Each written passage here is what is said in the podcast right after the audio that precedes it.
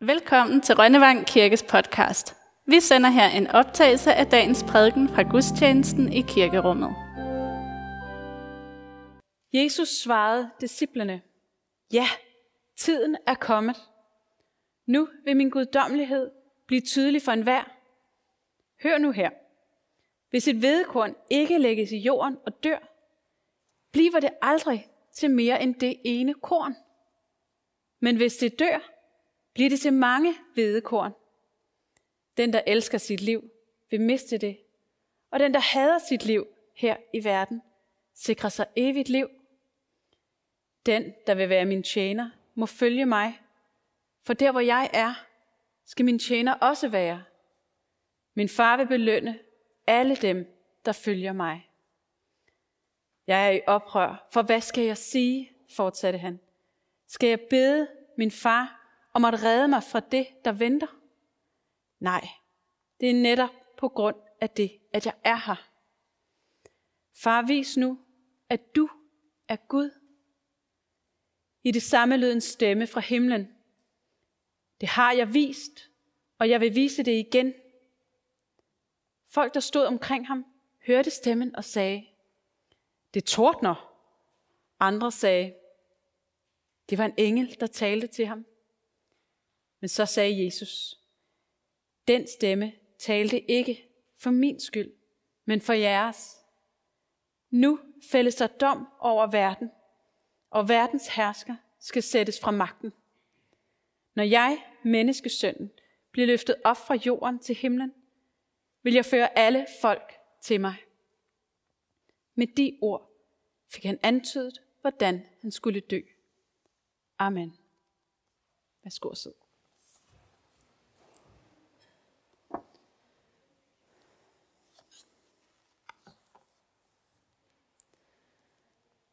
Som i vintersangene slår vinteren i disse uger sin knude med frost på græsset. Men nedenunder frosten står Erantis og vintergækker parat. De har allerede våget sig frem med små gule ansigter og hvidgrønne spyd. Og nu står de og venter på tøvær og på varme. Et vedkorn lægges i jorden. En spire skyder op. En plante vokser og udvikler sig. Vi nyder den som knop, som blomst og som frugt.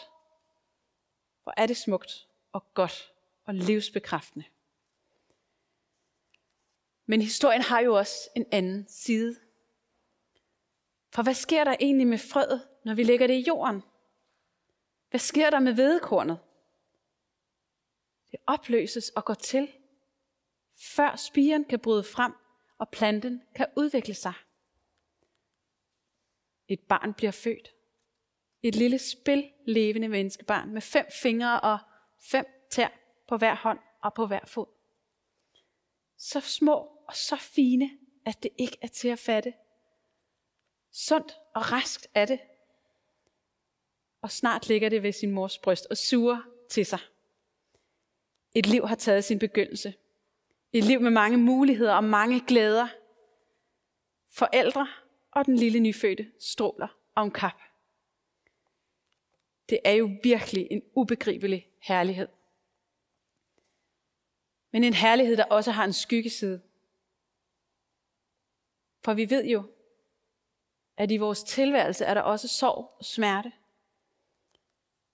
Langsomt slides livet op og går til. Sådan er vores liv også. Som vedkornet, der lægges i jorden. Vi er underlagt af, at en dag er det slut. Og det er en hård lov. Det er tungt at miste. Og det er svært at mærke, at kræfterne slipper op. Og indimellem så mister vi helt modet. Måske tænker vi, åh, det er bedre ikke at forvente for meget. Jeg må hellere skrue livsforventningerne helt ned på vågeblus. Måske skulle jeg vende verden ryggen og rette mine forhåbninger om et bedre liv i himlen. Men er det det, Jesus vil sige til os med de mærkelige og stærke ord, vi hører i dag? Den, der elsker sit liv, skal miste det. Den, der hader sit liv i denne verden, skal bevare det til evig tid. Nej, det tror jeg ikke. Jeg tror, at trykket skal lægges et bestemt sted. Jeg tror, det skal lægges på ordet sit. Jesus vil have os til at se vores liv i et nyt perspektiv. Ikke som vores, men som Guds. Det handler om, at hvis vi betragter livet som vores eget, som vores ejendom, så klemmer vi glæden ud af det. I frygt prøver vi at sikre os imod den farlige verden, sikre os mod andre mennesker måske. Vi prøver at skubbe os selv foran. Konflikter og fjendskab opstår. Og pludselig begynder våbnene at glimte. Jesus kæmpede for at få os til at forstå, at livet er ikke vores eget, det er Guds. Han vil vise os, at livet først for alvor åbner sig for os, der hvor vi glemmer os selv for den anden.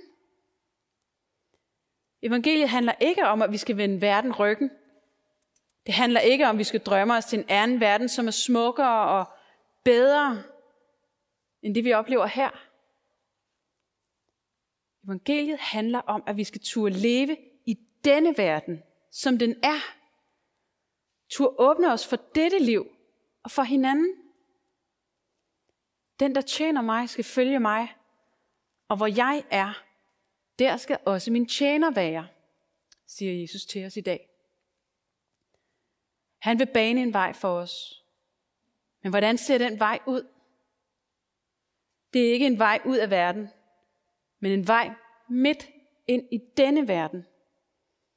Han engagerede sig i verden med sit liv og med sin sjæl. Han kæmpede mod nød og sygdom og alt, hvad der ellers truer vores menneskelige eksistens. Han glædede sig over livet i sådan en grad, at han af de pæne borgere blev kaldt en dranker, en froser. For han tog imod livet, som det var, som det kom til ham. Han tog imod det af Guds hånd. Det er sådan, for evangeliet fortæller om ham.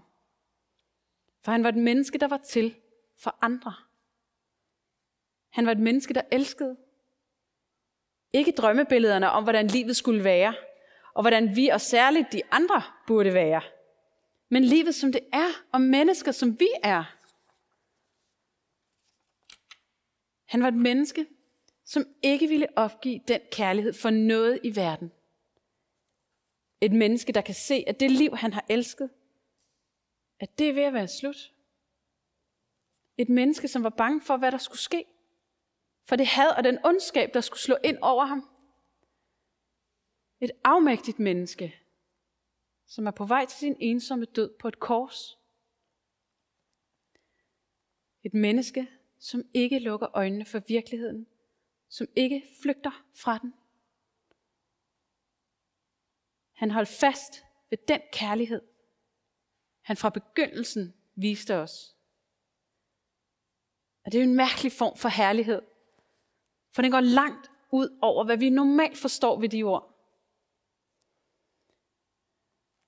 Måske ser det ikke ud af meget den herlighed, som blev kristendoms samlende symbol. Et kors. En mand, som blev dømt og henrettet som forbryder, fordi han aldrig ville opgive sin grænseløse kærlighed til os. Og det er en herlighed, vi kun i glemt møder i vores hverdag. Der, hvor et andet menneske vil kendes ved os, som vi er. Der, hvor der er en ved siden af os, som holder af os. Som vi ikke behøver at lyve os dygtigere, eller modigere, eller mere betydningsfulde, end vi egentlig er. Der, hvor vi tør tro på, at den Gud, der giver os livet, han holder af os. Holder fast i os. Med en sådan kærlighed, der aldrig slipper os. Hvordan det så end går os. Uden den kærlighed bliver alt andet tomhed. Velfærd, skønhed, sundhed For der er noget, der er vigtigere. Den kærlighed, evangeliet i dag åbner vores hjerter for. Det er kernen. Det er vedekornet. Guds kærlighed i vores blodrøde menneskehjerter.